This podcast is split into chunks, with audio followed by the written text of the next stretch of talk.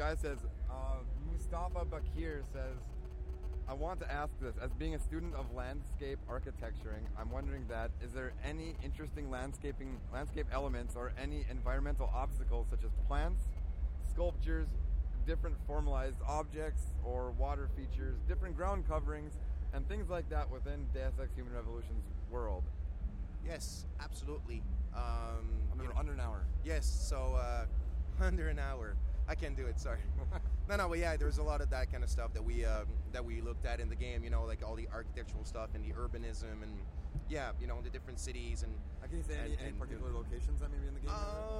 That's a good question. I'm just kind of looking... I mean, yeah, of course, plans. There's all sorts of really wacko sculptures in the game. You'll definitely see quite a bit of that.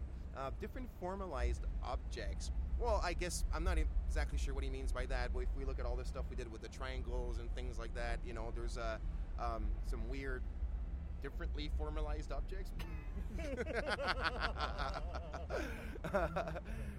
Different ground coverings, definitely. You know, we really kind of like study different materials and how, you know, stuff either indoors or outdoors, how the grounds are covered or made and all these kind of things.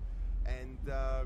yeah, definitely. You know, those were big references, you know, industrial design, interior decoration, urbanism, architecture, all those things. Can you say if there's one place in the game, the final game, that will answer his question, where would you go to?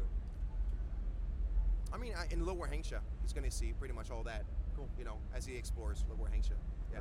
Cool. Boom, man. You nail it within 2 minutes.